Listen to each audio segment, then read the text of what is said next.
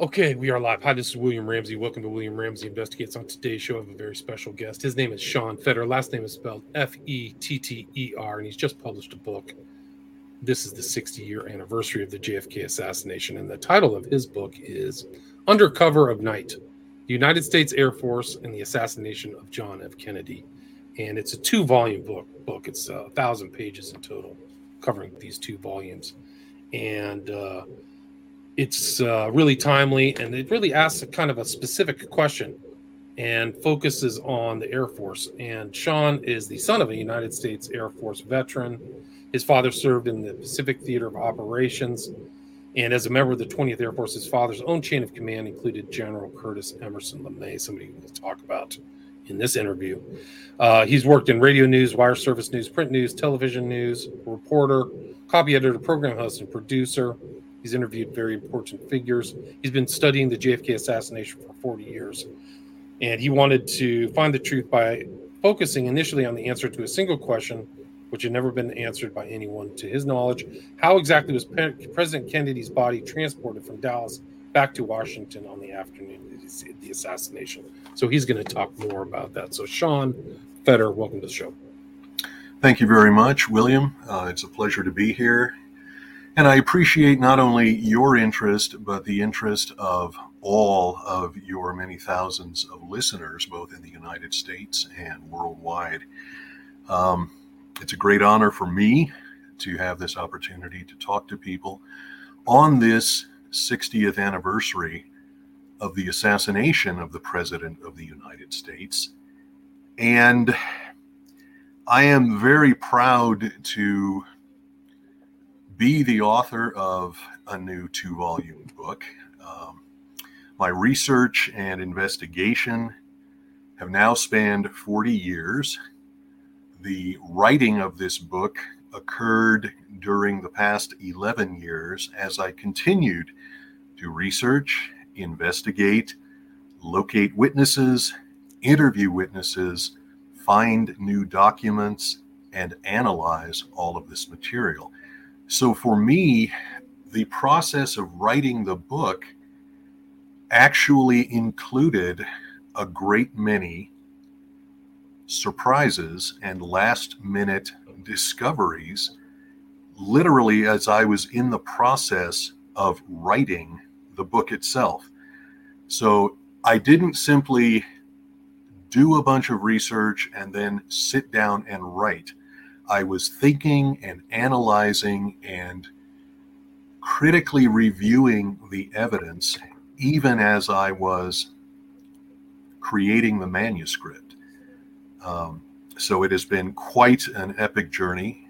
And as you mentioned earlier, it began not with a theory, not with a supposition, not with a hypothesis, but rather it began with a question.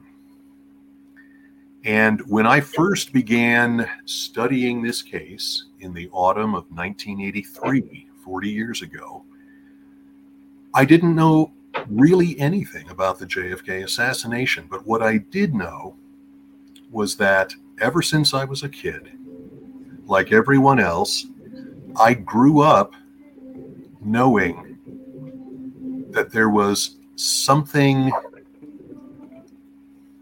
not clear, not correct, not adequately explained about the assassination of the 35th president of the United States.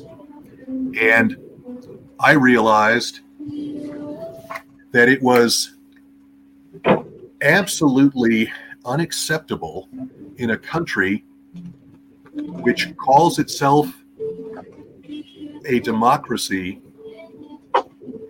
that the leader of the country could be murdered in broad daylight on a major street in a major American city,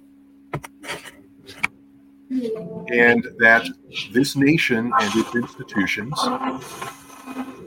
would not under undertake the kind of serious investigation that was necessary to come to real and concrete answers. And as an American, as a human being, I found that entirely unacceptable.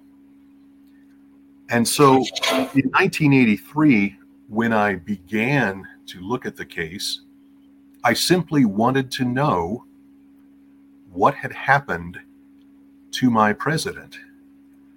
And I began by reading a series of books, including the so called Warren Report, and books by supporters of the false official story, like Gerald Ford and others. And I read books by critics of that official 1964 verdict. But none of the books ultimately were conclusive. And I realized that I would have to do some investigation of my own if I were going to really get a handle on what had happened in 1963 in Dallas, Texas. And within a few years, I had begun to contact the FBI to obtain documents directly from the source. I had begun to interview people with specialized knowledge of medicine and other areas pertinent to the case. And in the early 1990s, less than a decade after I began to study this crime, I asked a simple question which no one had adequately answered, which is how exactly was the body of President Kennedy transported from Texas back to Maryland on the afternoon of November 22nd, 1963?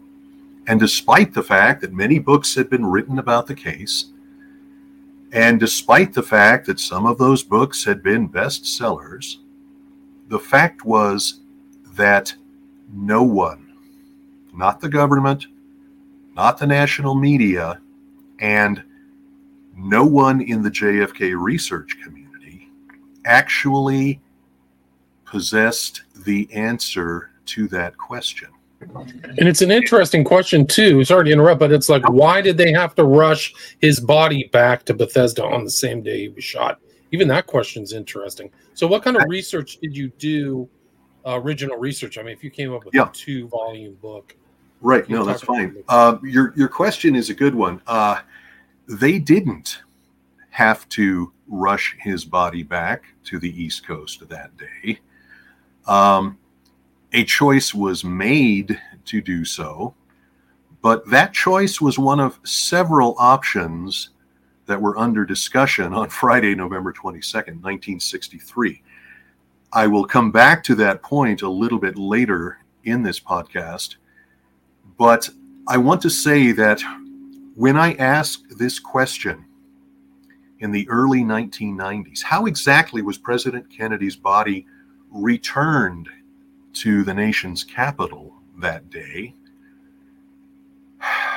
I realized that I would need to unilaterally and independently take over the Air Force aspect of the JFK assassination, and I would have to do it all by myself because, to the best of my knowledge, no one else was doing so no one else was asking this question. And I knew it was central. I knew it had to be answered. And I had the sense that the answer to this question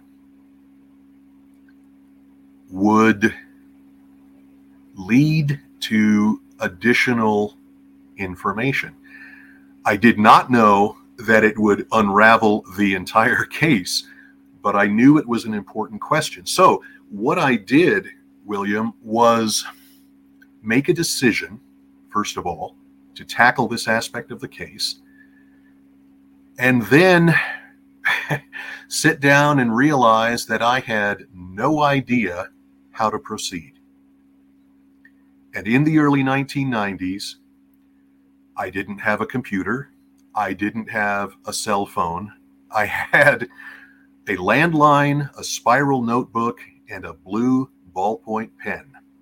And that was it in order to solve this mystery. But I had a very tenacious mind and I started making some telephone calls. I called Andrews Air Force Base in suburban Maryland. I placed ads, small ads that I could barely afford, in Air Force magazines like Airman and Air Force Magazine itself. There's actually a periodical with that title. And what I did was try to find people who had been unquestionably in the Air Force and on duty on November 22nd, 1963. My goal was to interview as many of them as possible, and through very careful questioning and very thorough questioning, determine what they saw, what they heard, what they did on the day of President Kennedy's assassination. One of the approaches I took was to go to Maxwell Air Force Base in Alabama. Maxwell is the home of the Air Force's Historical Research Center. And so I actually boarded a bus to go to Montgomery, Alabama. I found the least expensive lodging that I possibly could. And day after day, I went to the base and I went to the research center and I began looking at Air Force unit histories and Air Force rosters for military units that served the president in 1963. And the very first day, I had a massive surprise when I learned that an Air Force unit mentioned in a best selling book, a unit called the 1001st Air Base Wing, was not, in fact, the presidential unit. It was the host unit at Andrews Air Force Base at the time of the assassination but I needed to find the unit which supplied the men who served on Air Force One and the backup plane, which is commonly referred to as Air Force Two, and other key United States Air Force aircraft. So I immediately doubled my workload on the very first day at Maxwell Air Force Base because I now had an entirely separate unit to do additional investigation on. And at one point, William, I called up Andrews Air Force Base again and I spoke to the acting base historian. And he said to me, well, have you heard of Sam Fox? And I had absolutely no idea what he was talking about. And he said, Well, Sam Fox is not a person, it's an organization.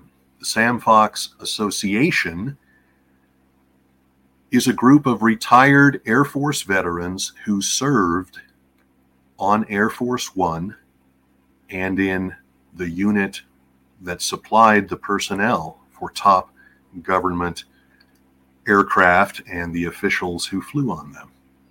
And a year later, I was able to attend one of the triennial reunions of the Sam Fox Association in person at Andrews Air Force Base. And there I came face to face with men who worked directly with President Kennedy in person on Air Force One and men who had served on Air Force Two. And suddenly I was immersed in living history because these men all had ultra high security clearances and unprecedented access to the President of the United States and those who interacted with him which meant they had solid gold knowledge of many things that the press pool and White House aides did not see, did not hear, did not witness on November 22nd. Wow. So, so I, for people who sorry to interrupt, but people who don't know, Air Force Two would be Lyndon Baines Johnson's plane. Is that right? Yes. Uh, actually, although again for shorthand purposes, I say Air Force Two. The truth is that in 1963, this aircraft, which would be made available to Lyndon Johnson, um, was not officially or even technically dubbed Air Force Two the actual Air Force personnel who served on it and who served as part of this unit um, always referred to it as the backup plane, unquote, and nothing else. It was the backup plane. So some of the men I spoke to had never even heard the phrase Air Force Two until I interviewed them decades later. But yes, Air Force Two, and, and that is a more common and semi official designation today, is the aircraft which serves the vice president, who in 1963 was Lyndon Baines Johnson. So those men also were vitally important. Lyndon Baines Johnson was in Dallas with President Kennedy. They, of course, rode in the same motorcade. Uh, therefore, Air Force One and Air Force Two were both at Love Field in Dallas, Texas on November 22nd. Right. And I think Parkland Hospital and Love Field are right next to each other. They're very close. They are, I, I would have to say they were within approximately a mile of each other. Uh, I don't believe they are immediately adjacent or co located, but it is a short trip from Parkland to Love Field and you intentionally or inadvertently you raised an important issue there william uh, because a great deal of what people need to understand about the reality of november 22nd comes down to time chronology and i go into this in riveting detail in my book, Under Cover of Night, because time analysis is vitally important, absolutely crucial to solving this case. Many people, William, are familiar with a movie about Watergate from the 1970s, All the President's Men, in which a character says, Follow the money. But I want to make it explicitly clear to everyone listening that in the JFK assassination, it's not about following the money, it's about following the chronology and understanding what happened, when, and where, and analyzing why that happened. So there are some absolutely seismic shifts that people's minds will undergo when they read Under Cover of Night. Because I'm not here to uh, prop up old, obsolete theories. I'm not here to make anyone comfortable. I'm not here to soothe them by saying that some antediluvian belief which they might hold is okay. Because what I have done in this two volume book is not only eviscerate the false official version of events from the United States government, but I have also kicked down the door of theories and hypotheses and scenarios which simply are not true. And I know that a lot of very good people who are intelligent and sincere and well intentioned still believe certain things about this crime which are manifestly untrue. Interesting. And, and there's a lot of stuff bandied about switch coffins, coffins showing up at Bethesda early. Switched right. bodies. There's just all kinds of stories. Well, that that actually that area of the case is a very serious area, but it is different than people have thought. Um, let me pay some tribute to some people who are not the people you may be expecting when I say this. Um, two really brilliant individuals, Fred Newcomb and Perry Adams, produced a book back in 1974, but they did not publish it commercially at the time. Uh, they distributed it strictly to the Kennedy family, some Justice Department officials, and to members of Congress. Um, their book raised some very important issues. One senator described it as concise and extremely well documented. But that book did not gain traction at the time because it wasn't available commercially. And for many years, bootleg copies were sold, apparently from Canada. And it was not published commercially until approximately 2011. Uh, subsequently, seven years later, after 1974, in early 1981, a book came out called Best Evidence, which, excuse me, had some additional data and seemed fairly logical. But as I did my own research, I realized that there were a number of errors, a significant number of errors in best evidence and that in fact, the true story, which I uncovered thanks in part to the direct interviewing of U.S. Air Force personnel, the true story is worse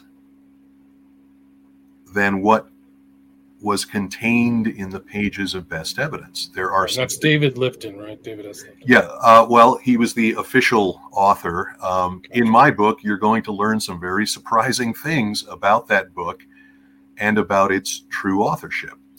Uh, but leaving that aside for the moment, the question of post-mortem damage to the body of the president is an entirely valid question and the reality of it is something that people did not figure out. Lifton did not know what precisely happened. He did not know where it happened. He did not know when it happened. And he did not know what implements or tools or equipment were employed to make that happen.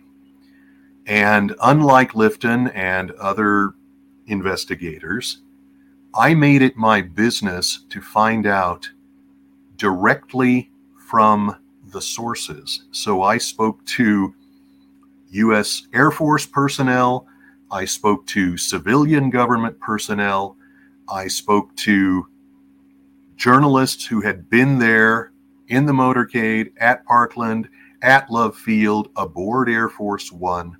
I did extremely careful, detailed, thorough interviews to uncover what was actually occurring.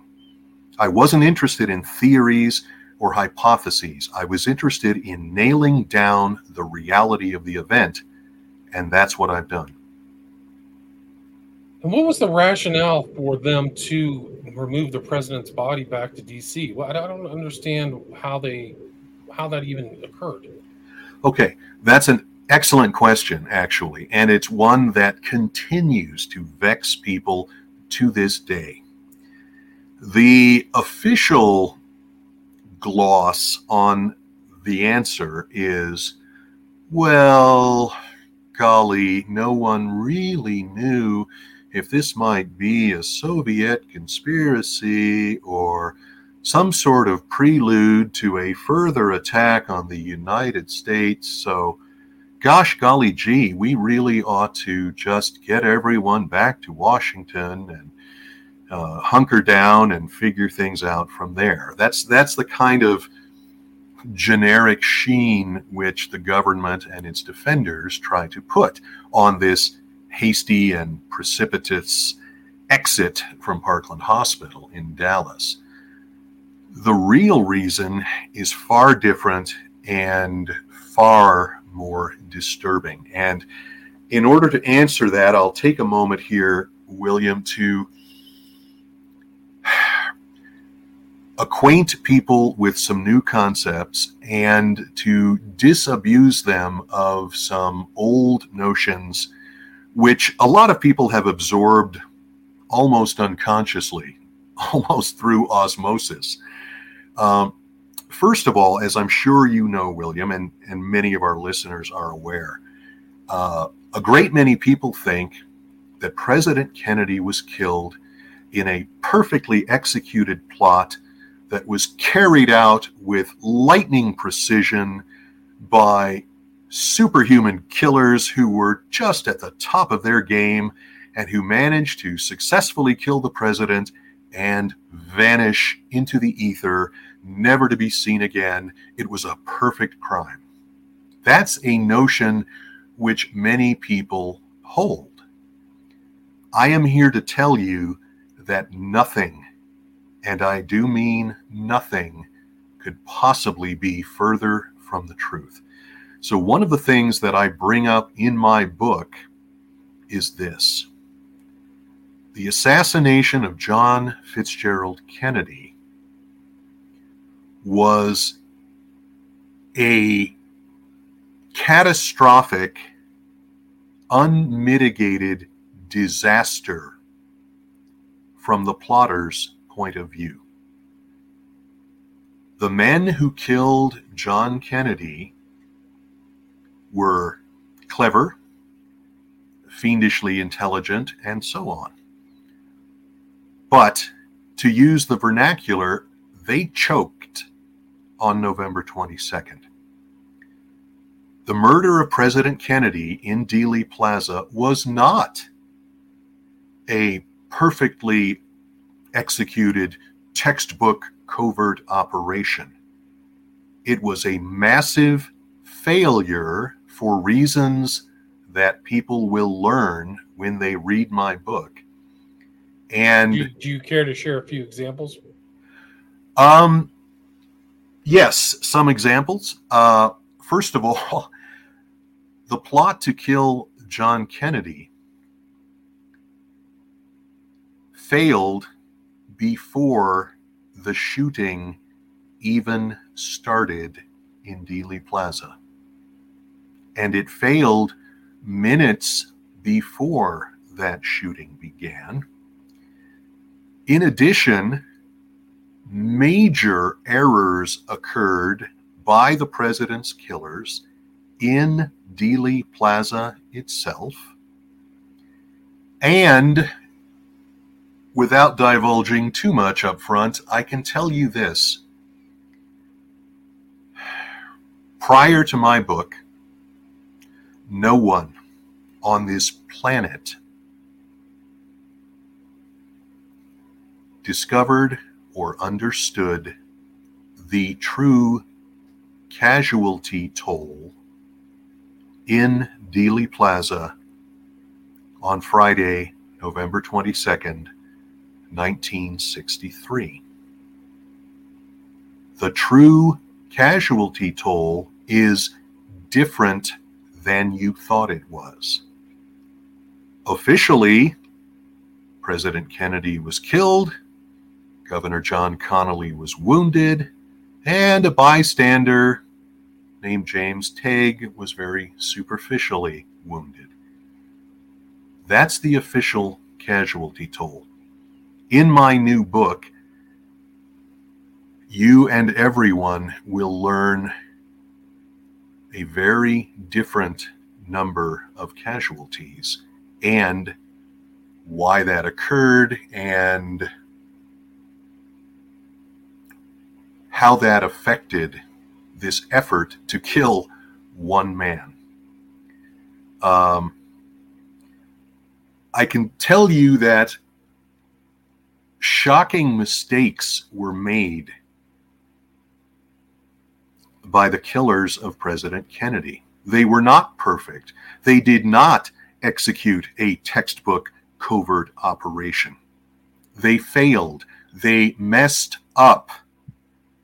They did not execute. And if you happen to be a fan of American football, you are familiar with the concept of a coach drawing up plays on a chalkboard or a whiteboard or on a digital screen with X's and O's.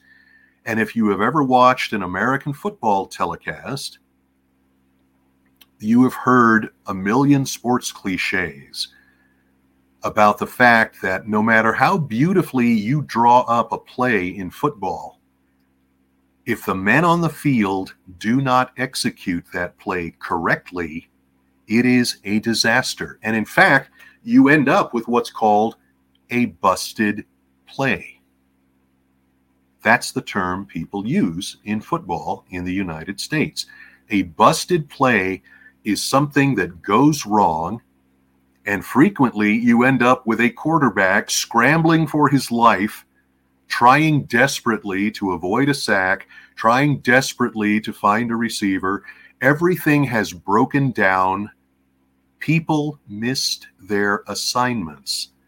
They missed a block, they mix, missed a tackle, and that is a perfect analogy for what happened on Elm Street in Dealey Plaza on Friday, November 22nd, 1963. It was a catastrophic, busted play. But they still got the president, so so he's they. They did. and- They did. The problem, however, is, and let me throw another concept out there that people need to be cognizant of. If you ask a hundred million people what was the goal on November 22nd? What was the killer's goal? 99.829% of those people are going to say to you, the goal, of course, was to kill President Kennedy. And that sounds logical. That sounds reasonable. That sounds intelligent. That sounds true. But it isn't. And let me explain why. The goal of the killers on November 22nd was not merely to kill President Kennedy. The goal of those killers was twofold. One, to kill President Kennedy, and two, to get away with it. And that second part of the equation, getting away with it, is why so many strange and grisly and macabre things were perpetrated on November 22nd. If people had simply wanted to kill President Kennedy, they could have pushed him down the stairs at the White House. I mean, they they could have drugged him. He was getting shots all the time. Doctor Feelgood. They could have poisoned him. There was many Yes, exactly. You are absolutely correct, William. They could have poisoned his turtle soup. They could have spiked his Heineken that he liked to drink in the evening. They could have, you know, shot down Air Force One in July of 1963. They could have could have put a grenade in his scrambled eggs or what have you. If the goal was simply to kill JFK, they had a million ways to do it without leaving Washington, D.C. But the goal, I reiterate, was not simply to kill the man. The goal was to kill him and get away with it. And the next question is well, why? What is this thing about getting away with it? Let me explain. The people who killed President Kennedy were not grizzled kamikaze pilots left over from World War II. They were not on a mission to kill him even at the cost of their own lives. The men who killed President Kennedy wanted to get away with that crime and enjoy the rest of their lives. So they were not there to sacrifice themselves. They were there to kill the president and do so in such a way that they could get away with it. And yet, on November 22nd, these killers failed miserably to properly execute the careful plan that they had worked out for a long, long time. And as a result, the casualty toll was different than it was supposed to be. Only one person was supposed to be shot and killed in Dealey Plaza on November 22nd, and that was a guy from Massachusetts, John Kennedy. Instead, you ended up with President Kennedy killed and Governor Connally seriously wounded, and James Tague also wounded superficially, but wounded.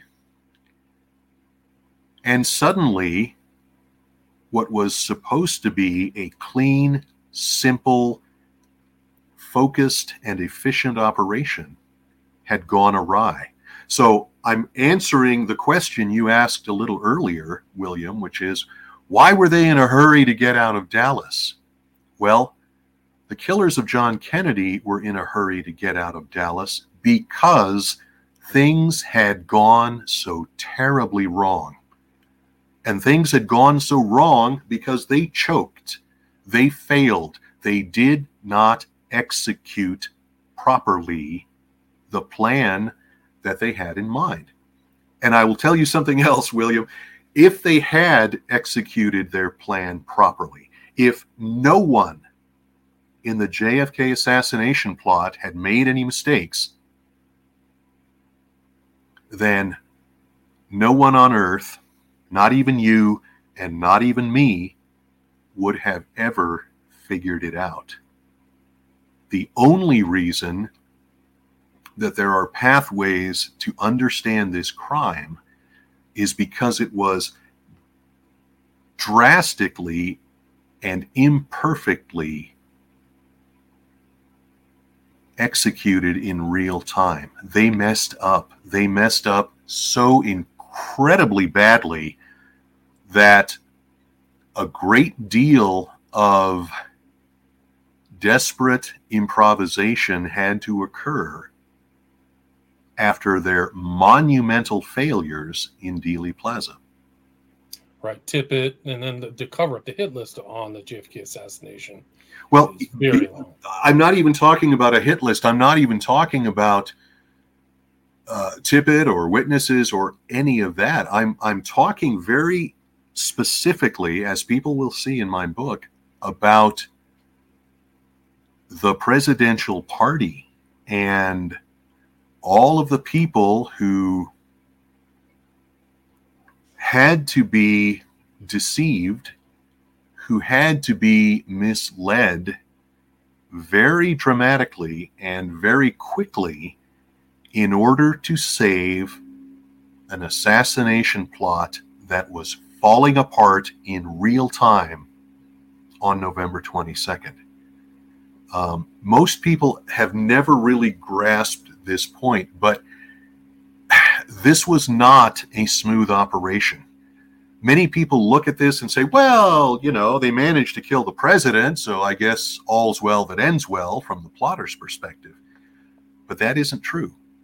The reality is that it was a sudden nightmare, a nightmare at noon for the killers of the president, and they had to scramble and much of that scrambling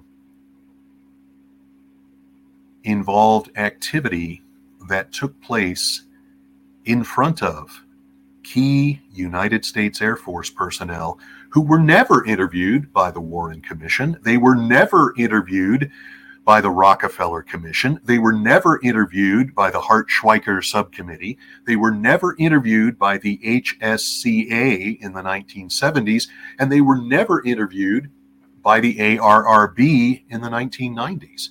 The fact is that I am the only human being who found and interviewed many of these key Air Force witnesses who had ultra high security clearances, who worked directly with the president, who loaded and unloaded aircraft, who serviced aircraft, who served food and drinks to President Kennedy, who flew and co piloted his aircraft. So I've spoken to people ranging from the pilot of Air Force One and the pilot of Air Force Two to co pilots, navigators, flight engineers, flight stewards, ground crew. And I learned absolutely astonishing things from men who were really there, really on duty, really witnessing firsthand at close quarters what was really occurring on November 22nd. And what really happened? What really yes, happened? And that is why, you know, much of the power of this two volume work derives from the integrity and the candor of these United States Air Force veterans, many of whom complimented me for the depth and care and accuracy of my questions to them. I didn't try to promote a theory to anyone. I asked them what they saw, heard, and did on November 22nd. Gotcha. And who was the high who was the high ranking United States Air Force officials you you know? Do you know their names? Yes, I do. And I know the names of a great many other people who will those names will make people fall off their chair. Um, top generals of the United States Air Force in 1963 uh, were aware of the upcoming assassination of the president, had foreknowledge of that upcoming assassination, and took certain steps and permitted certain steps to help guarantee the success of the Kennedy assassination in 1963. And those officers included some very well known names and some unknown names to the general public. But I found them and I uncovered their roles and I figured out what their motivation was for joining an existing plot. And I want to give credit to uh, a researcher, the late John Judge, who for many years had said, without proving it in my view, but had said, well, I think Curtis LeMay was involved. Well, I knew John Judge and liked John Judge, and I continue to respect John Judge. And I did not believe that John ever developed a a solid case for LeMay, but John Judge's instincts were correct. Curtis LeMay was involved, but not as the leader of the plot. And Curtis LeMay's true role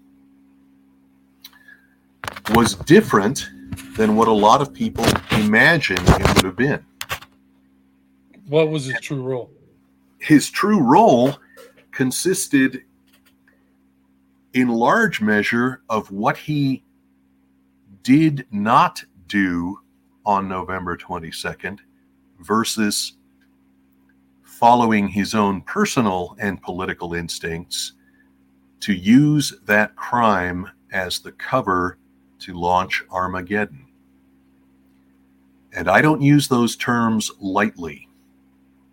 I don't have to exaggerate or embellish anything at all because I've done the work that others did not do, and I have found the information often straight from the horse's mouth. Curtis LeMay admitted that on more than one occasion,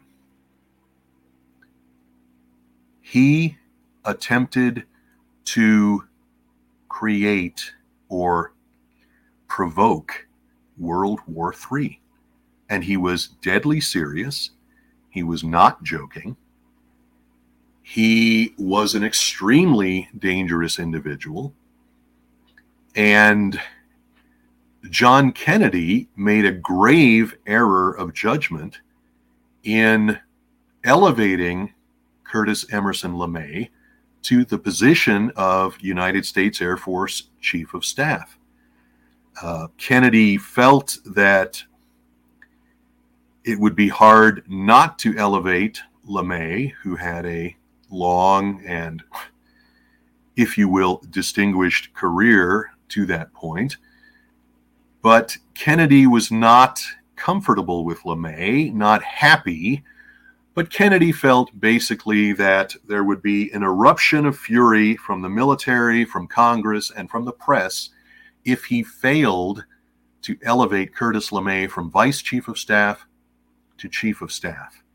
And so, with a great deal of reluctance, Kennedy made Curtis LeMay the Chief of Staff.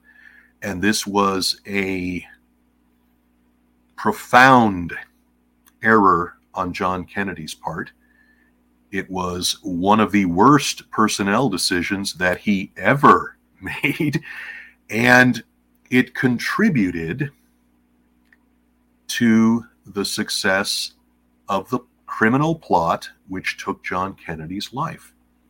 Was Curtis LeMay in the um, was LeMay in the autopsy room, or was he in the anywhere but that? There, that's a good question. There have been allegations over time about that. Uh, one of the person who, one of the people who said so at a certain point was Paul Kelly O'Connor, a United States Navy uh, individual who worked at Bethesda, who was uh, in the autopsy room that night.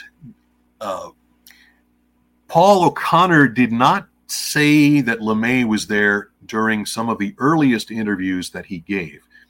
Um, eventually, he seemed to indicate or think that LeMay was there. Uh, the fact is that there's no piece of paper anywhere that I'm aware of which indicates that LeMay was physically present. Two FBI agents, James Sibert and Francis O'Neill, were present and tried to create a fairly comprehensive uh, roster of anybody who came into or out of the Bethesda Navy Hospital morgue. Uh, they don't mention LeMay being present.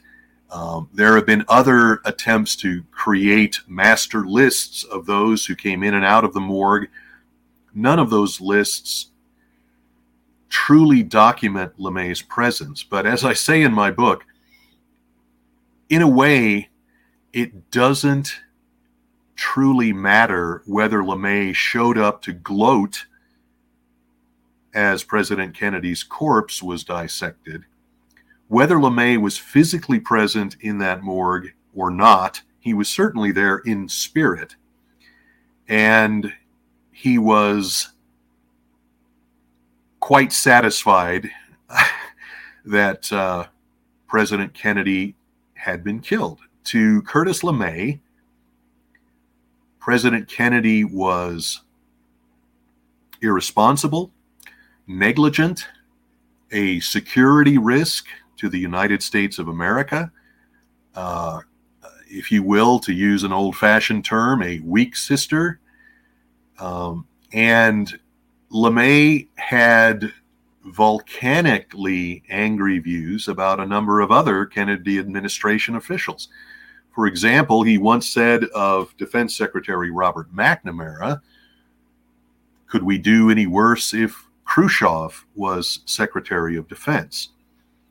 Now, for some people, that would simply be rhetorical hyperbole, but Curtis LeMay was an individual who was not only as bad as he seemed, but much more dangerous than people came to realize. Um, some of the things that he put into the autobiography co authored by MacKinlay Kantor a book called Mission with LeMay, which did not come out until after the JFK assassination, uh, made it very, very clear just how far Curtis LeMay would go to provoke an all out nuclear war with the Soviet Union. And Curtis LeMay, over time, gave a series of interviews to various people, including Air Force historians and others, in which he bemoaned the fact that once upon a time he claimed that he had sent a great many American planes over Vladivostok in the Soviet Union at high noon. And he wistfully said, Gosh, you know, we could have dropped bombs then and pretty much won the war with very few casualties. I'm paraphrasing there. So, Curtis LeMay, there are some very surprising things about him that I included in my book. Um, he was trying to provoke nuclear war as early as the late 1940s, long before the JFK assassination. And even after the Cuban Missile Crisis of October 1962 was resolved peacefully, Curtis LeMay was angry and repeatedly urged President Kennedy that despite the peaceful resolution of the crisis, the United States really ought to go in and bomb Cuba anyway. So that was the level of bellicose brutality which characterized Curtis LeMay. Who was and, the who was the general? Was he involved in offering the uh, was it Northwoods operation Kennedy? Uh, that's a great question, William. An excellent question. Actually, Operation Northwoods was a Pentagon response to Kennedy administration pressure for ideas about what to do regarding Fidel Castro. All of this emanating from the United States' utter fiasco of attempting to uh, invade Cuba at the notorious Bay of Pigs or Bahia de Cochinos in April 1961.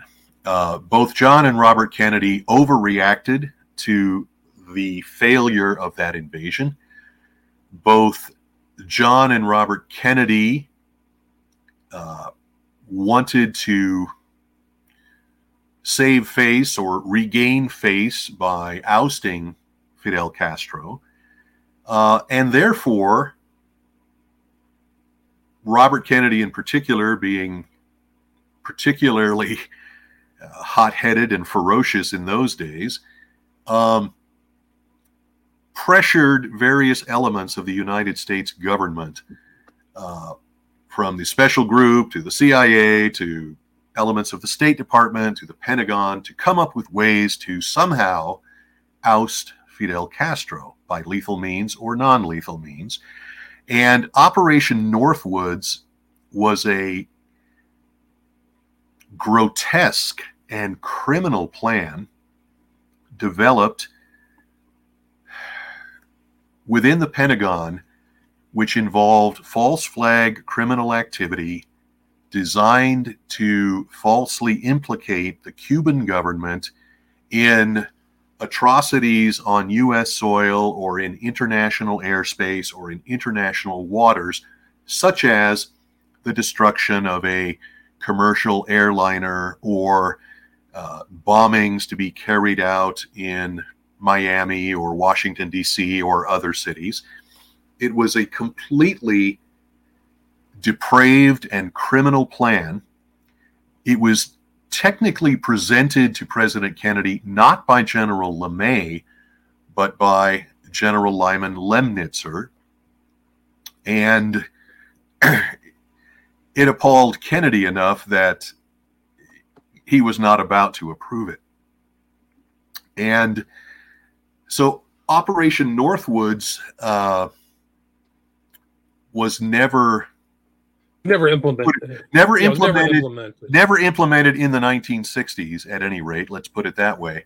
But it was a blueprint from within the United States government for false flag, state sponsored terrorist events to be carried out as a pretext for the U.S. government to commit a wrongful assault and invasion of a sovereign nation called Cuba.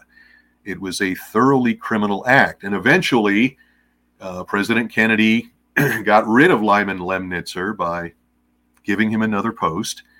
Um, many of the Joint Chiefs were upset because Kennedy uh, forced many out or gave them other assignments and tried to remake the Joint Chiefs. It was a losing effort on Kennedy's part, but he was trying to eliminate some of the most arch conservative voices. Now, obviously, Kennedy, in a moment of abject weakness, elevated Curtis LeMay to the Joint Chiefs. So there was inconsistency and dangerously bad judgment on John Kennedy's part when it came to personnel.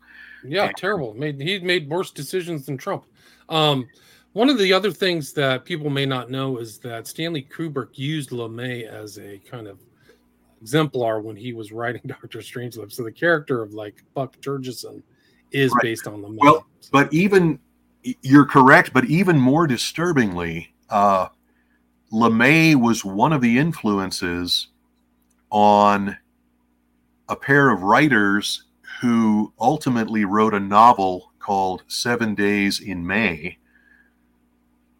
about a military coup in the United States carried out by a charismatic United States Air Force general who was opposed to a peace loving, nuclear test ban treaty loving weakling in the Oval Office. And that novel, published in 1962, was a clear metaphor for LeMay and JFK. John Kennedy read that book and loved it so much that when a Hollywood movie was made, also called Seven Days in May, Kennedy assisted the filmmakers by, for example, going to Hyannisport for a weekend so that the filmmakers could stage a riot scene outside the actual White House on the sidewalk just beyond that iron fence beyond the north portico of the White House. Um, Kennedy took the novel very seriously. And I can tell people without, again, divulging too much, that John Fitzgerald Kennedy not only feared assassination, but had specific concerns about a plot to unseat him and kill him. And he made it clear to various people prior to his assassination in Dallas. John Kennedy, let me put it to you this way John Kennedy identified his killers before his death.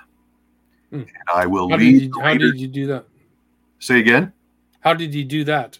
He did that by explicitly telling a number of people close to him, personally and officially. Hmm. John Kennedy, again, I'm not exaggerating or embellishing. President Kennedy sensed and articulated some of what was going to happen to him and by whom the coup would be led and administered. And these were deadly serious comments, not joking comments, not something said over a Heineken at the end of a long day. These were absolutely chilling remarks from John Kennedy. And he did have a sense of who would kill him and overthrow him. And he failed to take action soon enough to prevent that. Now, this is not about blaming the victim. I'm not blaming John Kennedy for his assassination in any way. What I am saying is that President Kennedy and his brother Robert believed erroneously that they had more time than they really did. But the plot to kill him began far earlier than anyone has ever realized before. And in my book, I tell the readers precisely when it began and why. And the answers are not what anyone has believed previously. And that's part of why this new book is something I am so tremendously proud of because I did the work, not just research and interviewing, but the critical analysis of the data to uncover the actual origin of this plot, the actual chronology, the actual timeline, and the actual perpetrators. Interesting. And for people who don't know, I did a show on Seven Days in May. I analyzed it with uh, Tom. And you're Brett. absolutely familiar excuse me, Excuse me, excuse me, excuse me. I, I, I did a show with Tom and Brett on from, from PSYOP Cinema, and I titled it "The Essential Overlooked uh, Piece of the JFK Assassination" because it is. It's obviously being played out uh, time. That's why he promoted it. But we are at the one hour mark. Sean, where's the? Mm-hmm. Uh, is there anything you'd like to add or anything I missed before we wrap it up? Oh, I think you raised some very interesting questions and questions of really broad interest. I I want to tell everyone who has the opportunity to listen to this podcast that all modesty aside, very rarely does a book come along by anyone that dramatically rewrites and fundamentally transforms our understanding of a major event.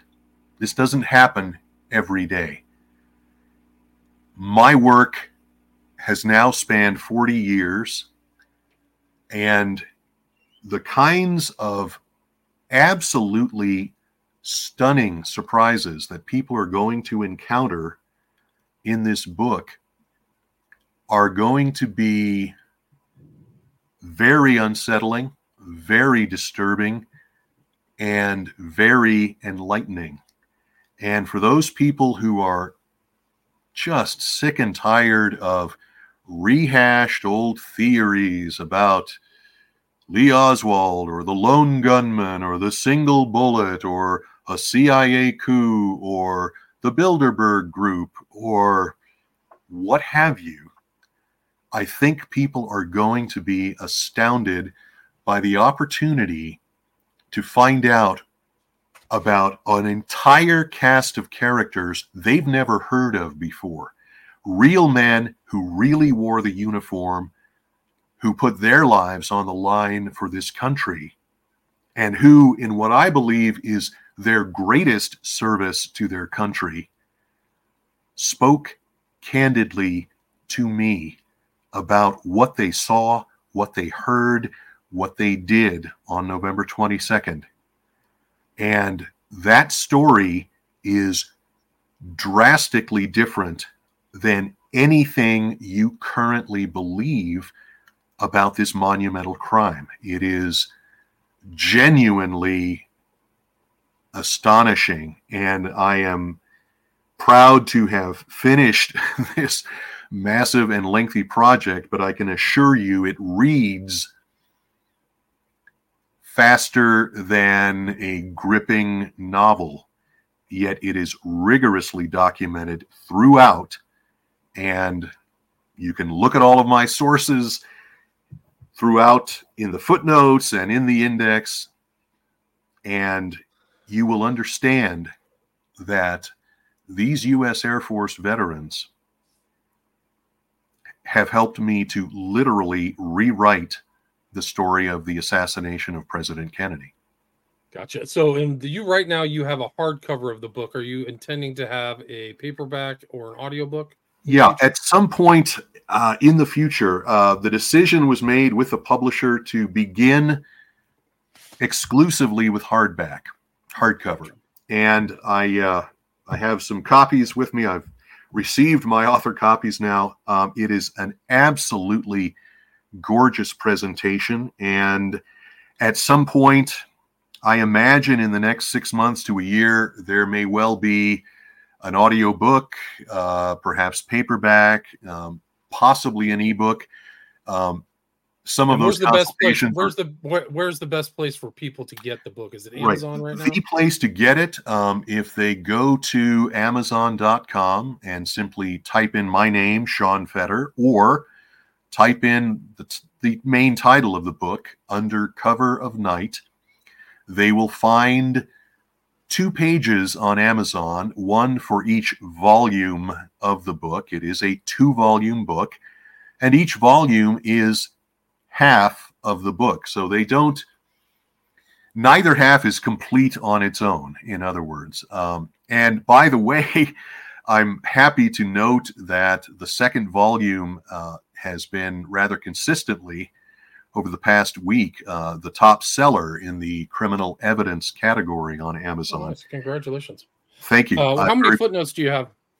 uh, I would have to say thousands because at nearly 1,100 pages, there are many pages which have two, three, five footnotes per page. So there's no question that there have to be thousands of footnotes, but they're they're placed conveniently at the bottom of each page, so you don't have to flip back and forth through a large volume looking for endnotes. I personally, as a reader myself, hate that. I despise having to deal with the You don't chore. like the end notes. You don't like the yeah. So now, if you Um, see something shocking Whoa, on whoa, a page, whoa, whoa, whoa, whoa, whoa, whoa, whoa.